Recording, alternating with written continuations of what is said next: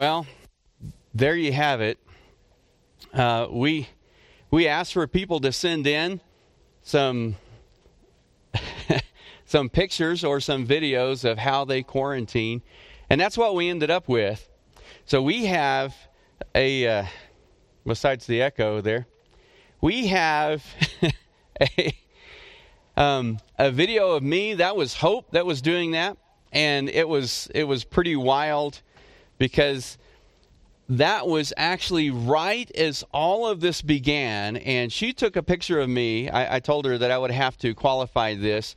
Um, getting supplies for the church. That just happened to be the day that I needed to get cleaning supplies for the church. So I had paper towels and I had Lysol and I had all those kinds of things.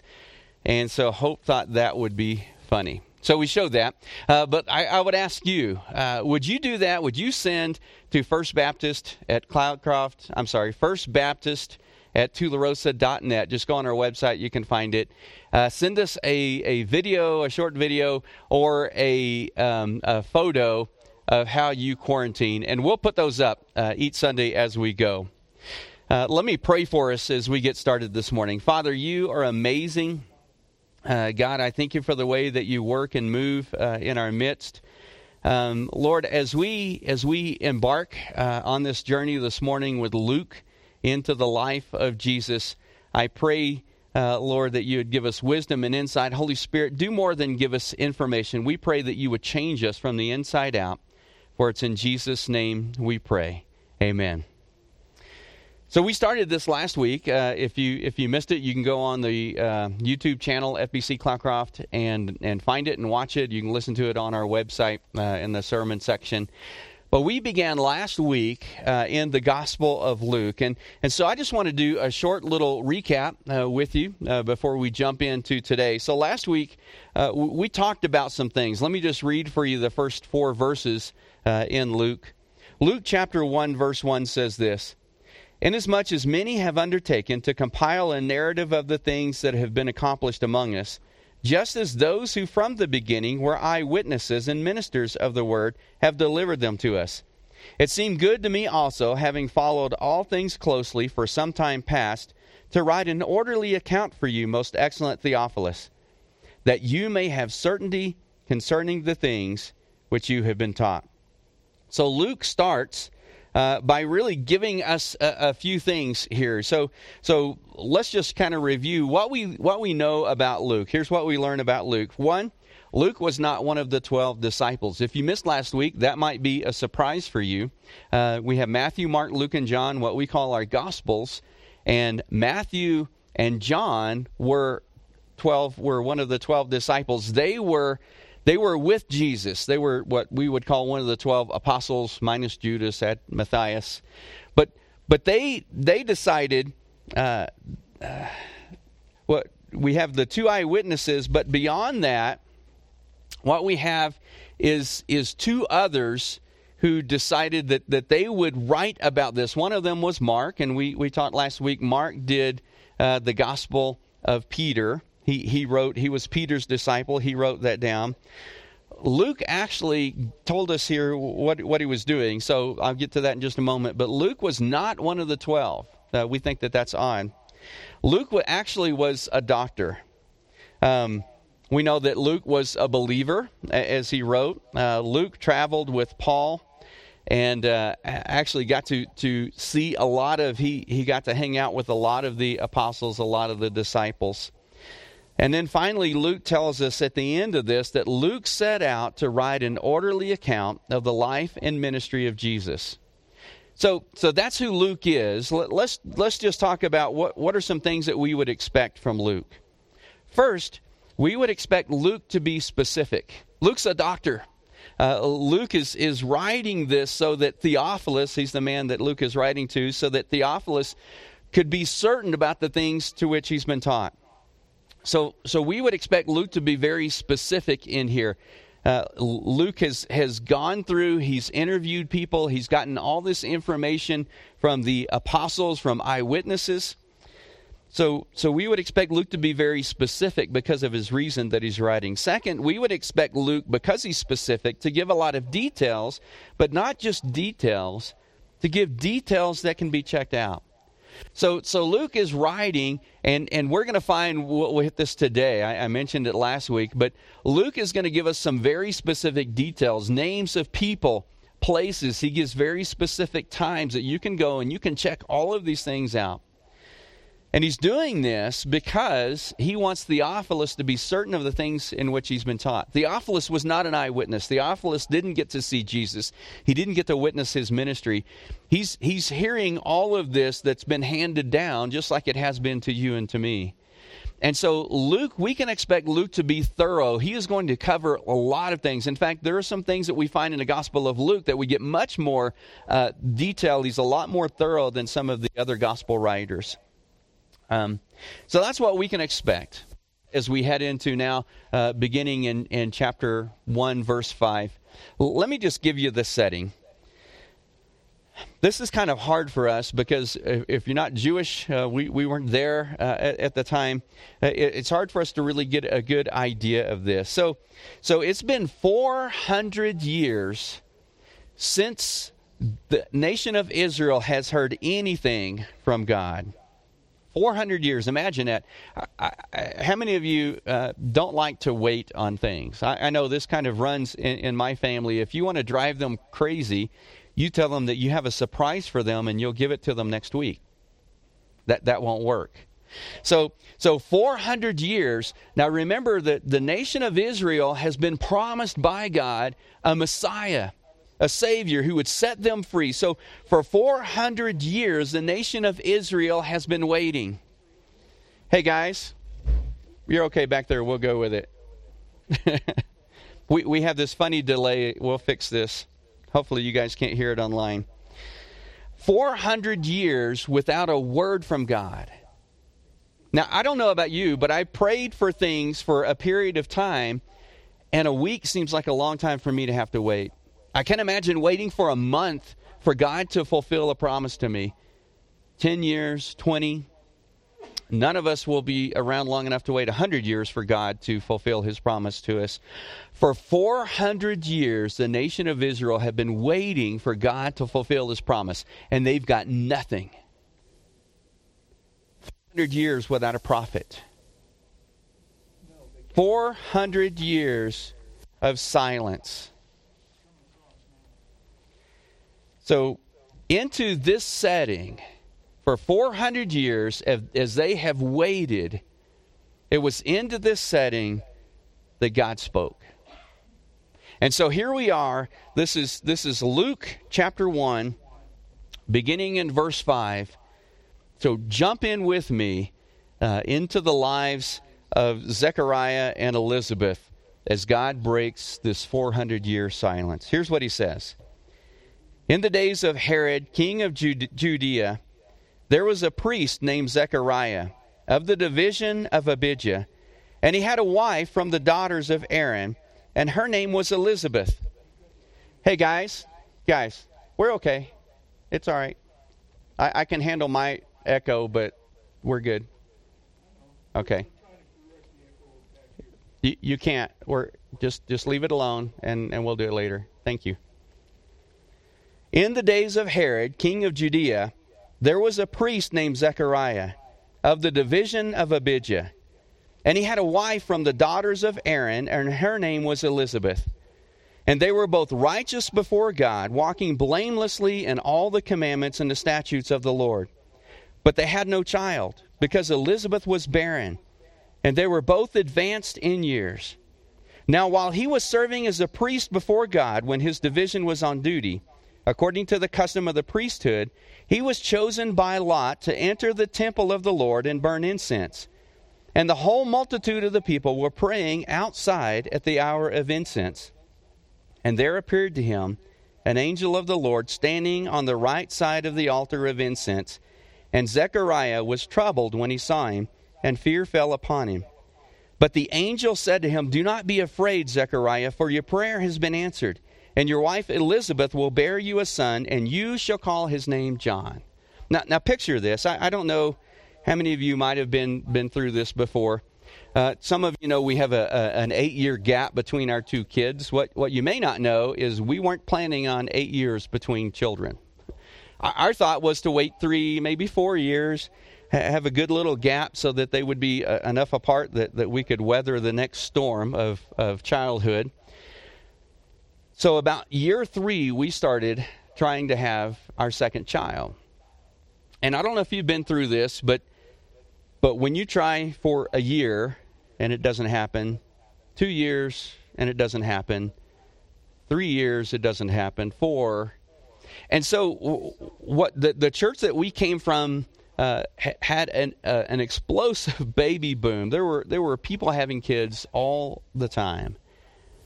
And so, when I read this story of Zechariah and Elizabeth, I, I feel for them because they had prayed, we don't know how long. It says that they had gotten advanced in years. They had been praying for a child, they'd been waiting for God to answer, and heard nothing. And so here was here was Zechariah. I'm sure he and Elizabeth had given up. That's what happened uh, with us. Uh, we, we had given up. We were in the process of adopting. And and here's where God breaks this 400 year silence and he does it in the life of Zechariah and Elizabeth. Zechariah is a priest. Uh, Zechariah is, is doing his, his duties in the temple. He is inside and he's going about his business. And I love it. It says, There appeared to him an angel of the Lord standing on the right side of the altar of incense. And, and this sounds like British humor here, uh, a little understated. And Zechariah was troubled. Now, I don't know about you, but, but if I was doing my thing here in the church, nobody else around, just coming in, doing the things that I do during the week, and, and I look up and there's an angel standing, troubled would be a, a big understatement for me. It says, And fear fell upon him. And the angel said to him, Do not be afraid, Zechariah, for your prayer has been heard. And your wife Elizabeth will bear you a son, and you shall call his name John. Now, I, just try to imagine, if you would. Zechariah and Elizabeth have been trying to have a child, and, and, and if you've been through that or if you've walked with someone through that, you know that that's very difficult. And after a while of praying for something and not hearing anything from God, we all tend to say, God, what, why are you not listening? Do you not care? Do you not know the pain and, and the suffering that, that I'm going through? And I imagine that it was that way with Zechariah and Elizabeth. And God stepped in. God spoke out of the silence. And he said, You will have a child. I've heard your prayers. How comforting is that? I've heard your prayers. You will have a child. But then he tells them something that breaks the silence. Not only was the silence broken for Elizabeth and for Zechariah, but God tells them something that breaks the silence for all of Israel and really all of the world. This 400 years of silence. God says, You will name him John. You will call him John. Now, I, I, don't know if you know this. We've we've got about fifteen or twenty Johns. It seems like in our church, and and whenever we're all gathered together, all you have to do is say John, and and you've got about a 10, 20 percent chance of getting it right. And so we don't think about names like that, but but here here is what you need to know about this name John. We have our Bible written in Greek. The New Testament's in Greek, but John was Hebrew. And so his name means the grace of the Lord. So, so think about that. Not only has the nation of Israel not heard from God in 400 years, Elizabeth and Zechariah have been praying for a child, and God breaks through the silence. God reminds them that He's listening, and God says, Now is the time I will answer. And not only will I answer the prayer that Zechariah, you and Elizabeth have prayed, but I'll answer the prayers of all of the nation of Israel. In fact, I'm going to do something for the world. And it begins with your son. Because your son is the grace of God. I know that the times are odd for us. This is weird. It's weird for me to preach to an iPad, hearing an echo in the back that we'll fix after this. Uh, it seems every week we have one technical thing after another, and yet I know that this is all small potatoes compared to what some of you are going through. We're in a time in our world where people, some of them don't have their jobs. Their pay has been cut. Some of them, some of them, it's unsure. Uh, for for some, th- there is no certainty of the things ahead. And and maybe at the beginning of all this, you were like me, and I thought, you know what, a couple of weeks, we can handle this just for a few weeks, and then a few weeks turned into a few more. Um, now it looks like it'll be longer than that, and and and maybe maybe in the midst of the things that you're going through, you've been praying, and God hasn't been answering. Maybe you've cried out to God and, and pleaded with Him to, to move in a certain situa- situation or, or circumstance, and you've heard nothing. Uh, can, can I give you three things to remember during this time? The first one is this that God is present with you. God is with you. He's present with you. God is there. The, the second thing is this is that God hears you. I know with my kids, with my youngest in, in particular, uh, there, there's something that, that, that's funny. She still does this. She's almost 19, and she'll be talking, and I'll be doing something else, and I'm listening to her, but but she'll stop in the middle, and, and I say, "Honey, I'm I'm I'm listening," and and she asks me a few questions just to be sure, but I I know what she wants. She doesn't want me to listen to her in the, the, the middle of everything else that I'm doing. She wants me to hear her. When she was little, she did this cute thing. She would grab my face and turn it to her and say, Daddy, Daddy, Daddy, pay attention to me. we do that with our God, don't we? With our Heavenly Father. Sometimes we're praying and, and we know that God sustains everything by the might of His hand. And and we're praying and praying and we don't hear anything and he's not acting on our prayers, um, I think it's okay for us. Uh, the Bible word for daddy is Abba, is to say, Abba, Abba, do, do you hear me? I want to assure you that he does. He doesn't get distracted, he doesn't get overwhelmed. You pray, he hears you. His timing is really what we struggle with on when he will act. So he's present with you. He hears you and the third thing is this is that he gives his grace to you always. Let me put it in another way for you. You have God's presence. If you're a believer, you have his presence with you. That's something that he promised. Jesus reiterated that, that for us in Matthew 28. Not only do you have his presence, but you have his attention. I, I can't imagine that. You have the creator of everything that is, you have his attention. Even though we feel like we need to put our hands on his face figuratively and say, Daddy, Daddy, pay attention to me, you already have his attention. You do. And finally, you have God's grace as I was praying uh, about this message, and we, we look into really, uh, I, I, skipped ahead a little bit, but you know, this is John the Baptist or John the Baptizer uh, that, that is the forerunner for Christ. We'll get into that this next week. But, but as I was praying about this and, and thinking about God speaking out of the silence to the, to the world, the nation of Israel, and to Zechariah and to Elizabeth, that God speaks out of the silence to us and sometimes we just need to be reminded of that. Let me read for you Hebrews chapter 14. I'm sorry, chapter 4, verse 14 through 16. It says, Since then, we have a great high priest who has passed then through the heavens, Jesus, the Son of God. Since that, since we have that, let us hold fast our confession. For we do not have a high priest who is unable to sympathize with our weakness but one who in every respect has been tempted as we are, yet without sin. So, because of that, because that's the high priest we have, verse 16 says this Let us then hold uh, let us then, with confidence, draw near to the throne of grace, that we may receive mercy and find grace to help in time of need. That's my encouragement to you this morning.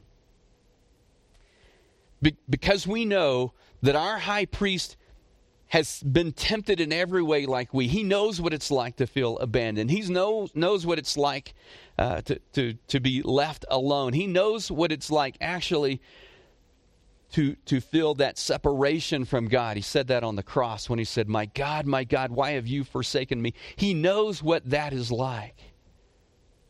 He knows what it's like to face something. For him, it was the cross that is huge, seemingly for us insurmountable. Because that's the high priest we have. Let me encourage you this week. Let us draw near with confidence to the throne of grace. Know that God's presence is with you. Know that we have his attention that he hears us. And know that he's already given us his grace. So we can draw near to the throne of grace knowing that God gives us grace and mercy in times of need. Pray with me. God, for those who are watching, for those who are, are listening, for those who will be doing that later on in the week, I, I ask that you would make your presence known to them in a very special way. Lord, I ask that, that God, you would move and work in their circumstances in a way that, that shows your, your might and your strength. God, I pray, Lord, that you will uh, let them know by your, your spirit that you hear them, that their prayers don't fall on deaf ears. And, and God, would you, would you give us grace? I love in your word, it's called the manifest grace, is the way Paul refers to it, or Peter, the manifest grace that you give. And your multifaceted grace actually matches these various trials, these multifaceted trials that we encounter. Lord, would you give us your grace as we go through tough stuff, as we go through the quiet time in life? Would you speak to our hearts? Would you turn our hearts toward you? In Jesus' name we pray. Amen.